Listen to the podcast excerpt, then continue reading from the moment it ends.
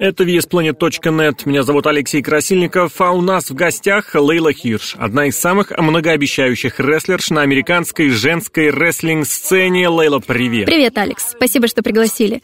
Здорово, что у нас будет это интервью. Спасибо, что согласилась ответить на наши вопросы. Давай начнем. И начнем давай с недавно опубликованного рейтинга PWI 100. Ты на 70-м месте сразу после Jax. Что ты вообще думаешь о таких списках? Рестлерши в США вообще обращают внимание на такие рейтинги? Да, обращаем. По крайней мере, я точно. С того момента, когда я познакомилась с инди-рестлингом, этот список стал чуть ли не всем. PWI 500 для рестлеров, PWI 100 для девушек. Да, я обращаю внимание, и для меня, учитывая, что я занимаюсь рестлингом лишь два с половиной года, оказаться в этом списке лишь с двумя годами выступлений — это очень круто. Для меня это настоящая честь — получить такое признание. Я считаю это весьма серьезное достижение. А расскажи, нормально ли обращать внимание на то, что другие говорят про твой рестлинг, про твои выступления? Я имею в виду, вот кто-то где-то в интернете что-то кому-то сказал, всякие слухи, всякие мнения. На твои выступления это оказывает влияние? Все зависит от того, кто это делает. Я прислушиваюсь к тому, не знаю, как это выразить, к мнению самых важных для меня людей. Обязательно прислушиваюсь, что говорит промоутер, что после матча говорят мои оппоненты, мои коллеги. Фанаты, это тоже важно, что они говорят. Но если я кому-то не понравилась, если у них сложилось свое мнение, меня это устраивает. Мне это не неприятное, я знаю, чего я стою. Я осознаю, что умею, так что если кому-то это не нравится, ну, что поделать? А ты сейчас уже считаешь себя ветераном или все еще новичком? Конечно, еще новичок. Мне еще очень много что необходимо изучить. Что должно произойти, чтобы ты себя назвала ветераном? Наверное, надо выступать минимум лет 10. Я смогу назвать себя ветераном лишь когда будет опыт в 10 лет. Когда я смогу выступать в разных местах, поучусь у многих разных рестлеров. Мне вообще не нравится, когда кто-то называет себя ветераном. Часто человек выступает очень долго, много лет, но при этом вообще не представляет, что такое рестлинг. Я не хочу так. Ты называешь себя все еще новичком, но при этом у тебя были туры в Европу, в Японию. В чем разница между разными стилями и есть ли вообще серьезная разница между европейским, японским, американским рестлингом? Думаю, что все же есть.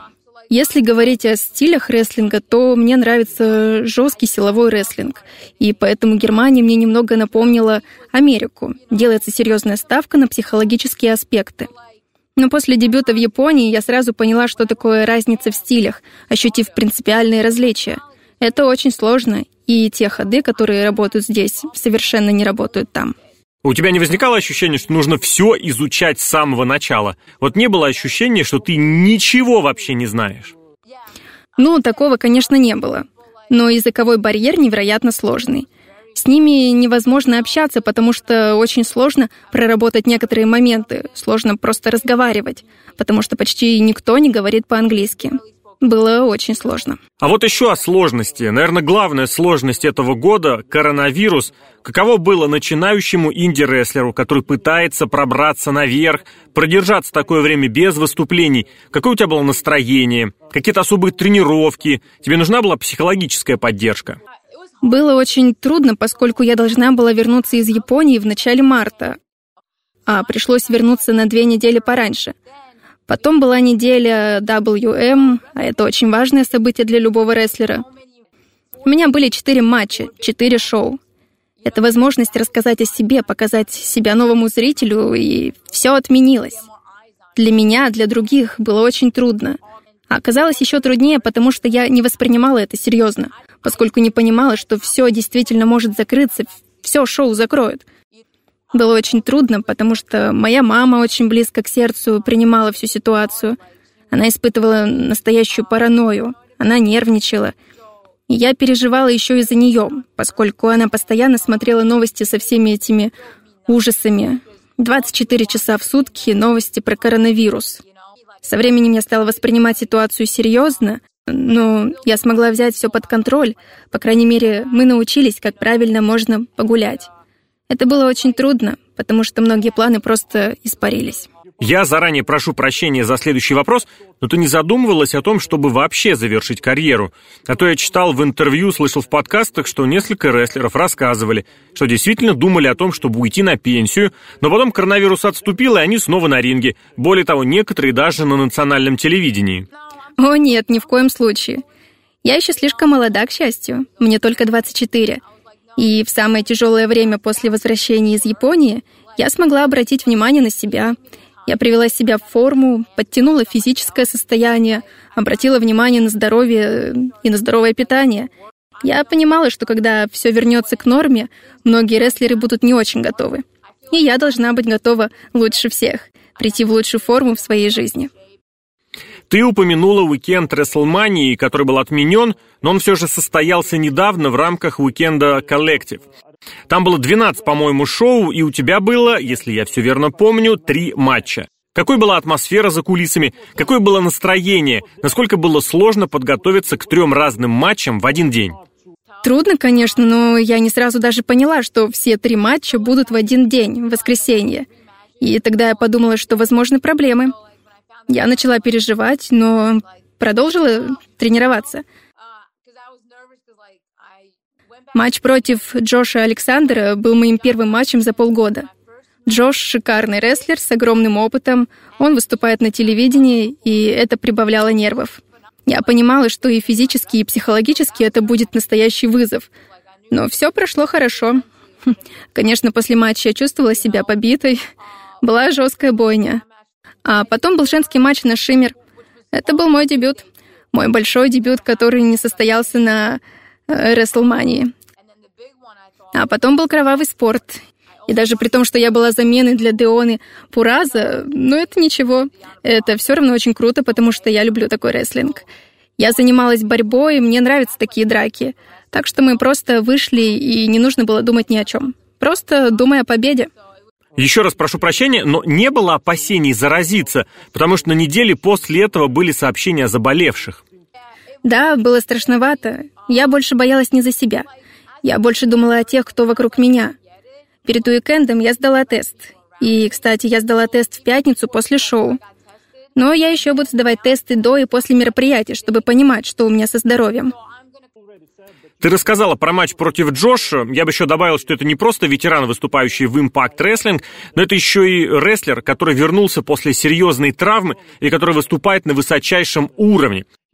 Я бы хотел спросить как раз про межполовые матчи. Вот как ты относишься к этому? Это стало нормой? Их проще или сложнее проводить? Лично мне нравятся матчи против мужчин. Такие матчи заставляют выкладываться на 100% и больше. Особенно такие матчи, как против Джоша. Помимо него у меня были матчи против э, Джона Сильвера, Дэвида Стара, После таких жестких матчей ты испытываешь физическую боль, но ощущение, что ты держишься на их уровне, доставляет особое удовольствие. А есть ли какое-то особое отношение со стороны мужчин во время таких матчей? Не бывает, что они решают вести себя более осторожно, выступать помягче? Не, ни в коей мере. Для меня матчи против мужчин такие, какими я бы хотела проводить матчи против девушек. Я не хочу себя сдерживать, ну и я понимаю, что я маленькая. Во мне всего лишь 150 сантиметров роста. Ну и будет нечестно по отношению к фанатам. Они пришли посмотреть на бой. И тут надо быть реалисткой. Дело не в моем поле. Я не такая красотка, поэтому я выхожу на ринг, чтобы надрать кому-то зад. И в женских матчах я бью так же сильно, я никого не щажу. Это было бы нечестно по отношению к фанатам. Как думаешь, как скоро межполовые матчи закрепятся на национальном телевидении? Просто сейчас это только инди. Не знаю, сложный вопрос, но я надеюсь, что это случится. Мне кажется, люди пока боятся этого. Рестлинг был одинаковым очень долгое время, так что это будет большой риск. Но что касается меня, я была бы очень рада. Мне очень нравится межполовой матч. А после межполовых матчей бывает какое-то особое отношение от фанатов в зале, от фанатов в соцсетях? Не говорят, что было странно или страшно, или какие-то другие эмоции? Ну вот после матча с Джошем Александром мой твиттер взорвался. Всем очень понравилось. Я получаю очень хорошие отзывы после матчей против мужчин. Не было плохих реакций. Иногда я заглядываю в YouTube, чтобы посмотреть комментарии к своим матчам. Конечно, многие пишут, что это глупо, это не по-настоящему, но на такие слова я не обращаю внимания, игнорирую их. Но обычно бывают хорошие отзывы. Давай поговорим про большую рестлинг-сцену. Вот тот рестлинг PWI 100 возглавили пять рестлерш из WWE. Ты согласна? Вообще, кто для тебя самые большие звезды? Так, а кто там на первых местах? Бейли на первом месте, Саша, кто там еще? Кто на втором месте? О, кто на втором не скажу, но пять первых мест это Бейли, Бекки, Саша, Шарлотт и Аска. О, это да, я согласна полностью. А Аска вообще одна из моих любимых рестлерш. Я люблю ее стиль, я сама так выступаю. А, жесткий ударный стиль. О, да. Бейли тоже прошла большой путь, она серьезно изменилась, и я согласна с такими местами. А насчет любимых, ты имеешь в виду кого-то из Индии или как? Не, любые. Эм, из тех, на кого я ориентируюсь, Люфиста. Ты же знаешь Люфиста? Так вот, э, Люфиста. Мерседес Мартинес. О, Люфиста в России просто обожают. Она здесь суперзвезда. Отлично, она просто крутая. Мерседес Мартинес. Мерседес Мартинес – одна из моих любимых рестлерш. Мейка Сатамура. Это один из моих дрим-матчей. Так что вот. Но есть много других девушек в Индии. А что ты думаешь о гламуре в рестлинге? Вот когда речь идет о шоу, об элементах драмы. Нравится ли мне это? Ну да, в качестве элемента шоу с женского рестлинга, ну вот как Тая Валькирия, или, например, как Шарлот выходит в зал в роскошном халате, ведет себя как суперзвезда вообще в этой вселенной. Да, мне это нравится. Иногда это просто необходимо. Ладно, давай поговорим про еще одну вещь, которую, на мой взгляд, многие недооценивают. Это соцсети. Различные рестлеры буквально разрушали свои карьеры, потому что не умеют себя там вести. Кто-то что-то говорил в далеком прошлом, а потом эти комменты достали, и начинаются проблемы в настоящем. Вот что такое соцсети? Это способ привлечь к себе внимание, способ себя разрекламировать. Лично я, пока не занималась рестлингом, у меня не было ни Твиттера, ни Инстаграма, ни Фейсбука. Это было просто площадкой для себя, для моих родных. Но теперь я пытаюсь использовать эти площадки, и у меня появились фанаты. Я делюсь моими мыслями, настроением, мнением о разных вещах, которые имеют отношение к рестлингу. Я стараюсь избегать глупых вещей, потому что нельзя быть идиотом в соцсетях. Я использую эти платформы, чтобы больше людей узнали обо мне. А у тебя есть какой-нибудь совет для соцсетей? Вот нужно ли там вести себя поагрессивнее или, наоборот, ограничиться минимальными фотографиями, высказыванием мнением, рекламировать и продвигать свои шоу, свой мерчендайз? Нужно ли там промоутировать себя? Ответ – нет. Если речь идет о рестлинге, то не нужно лезть на рожон. В соцсетях ключевое – терпение.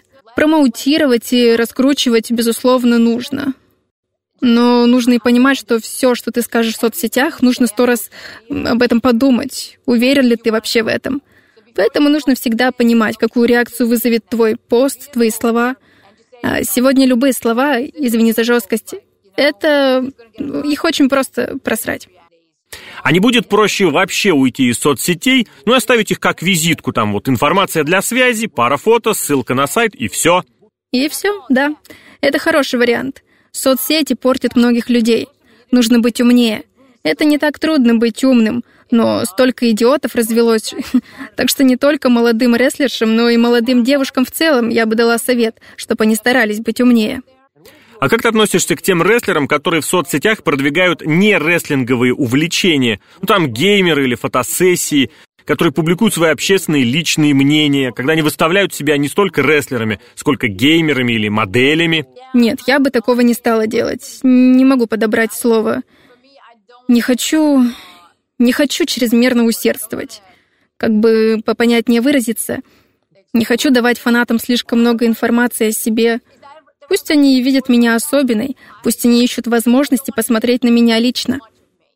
Я бы еще хотел попросить тебя рассказать немного о своем отношении, о своем мнении про российский рестлинг. Мы узнали о тебе после твоей поездки в Стардом, и в России очень порадовались, удивились, что есть еще одна отличная рестлерша с российскими корнями. Ты с кем-то общаешься? С промоутерами, с рестлерами? Вообще есть интерес выступить в России? Ну или что-то еще, что ты про российский рестлинг можешь знать? Я бы хотела вернуться в Россию, конечно же. Я выросла в Москве. Хотела бы вернуться, да. Я не очень много знаю про российский рестлинг. Вы знаете Машу Сламович? Да, конечно. Пару лет назад она провела матч в независимой федерации рестлинга, у нее было пара появлений, а потом она вдруг вышла в импакт, и все сказали, о, мы ее знаем. Ну вот, я с ней знакома. Мы говорили немного про Москву, и я сказала, что было бы здорово поехать туда, провести матч другой. Я ее знаю, да, но российских промоутеров я не знаю. Не знаю, захотят ли они пригласить меня. Так что знаю совсем мало. А вот Наталья Маркова, также известная как Бонни, она в том году выступала в США, была звездой в Shine, в Evolve. Что ты о ней думаешь? Ну, если, конечно, видела ее матчи. Я с ней не встречалась. Видела я, по-моему, один ее матч, но, если честно, не могу особо много сказать. Я слышала ее имя точно. Но матч видела только один. Ну что же, это не проблема. Проблема, на мой взгляд, в том, что российские рестлеры и звезды, которых я хотел бы называть звездами, не очень много заботятся о том, чтобы о них узнали больше в США, в Германии, в Японии. Вот это проблема, но я верю и надеюсь, что они ее решат. Лейла, спасибо тебе за интервью, за то время, которое ты нам уделила. Надеюсь, что вскоре мы о тебе услышим, скоро тебя увидим, ну и скоро тоже поговорим. Спасибо, было круто. Спасибо и большой удачи в посткоронавирусную эпоху. Спасибо, пока.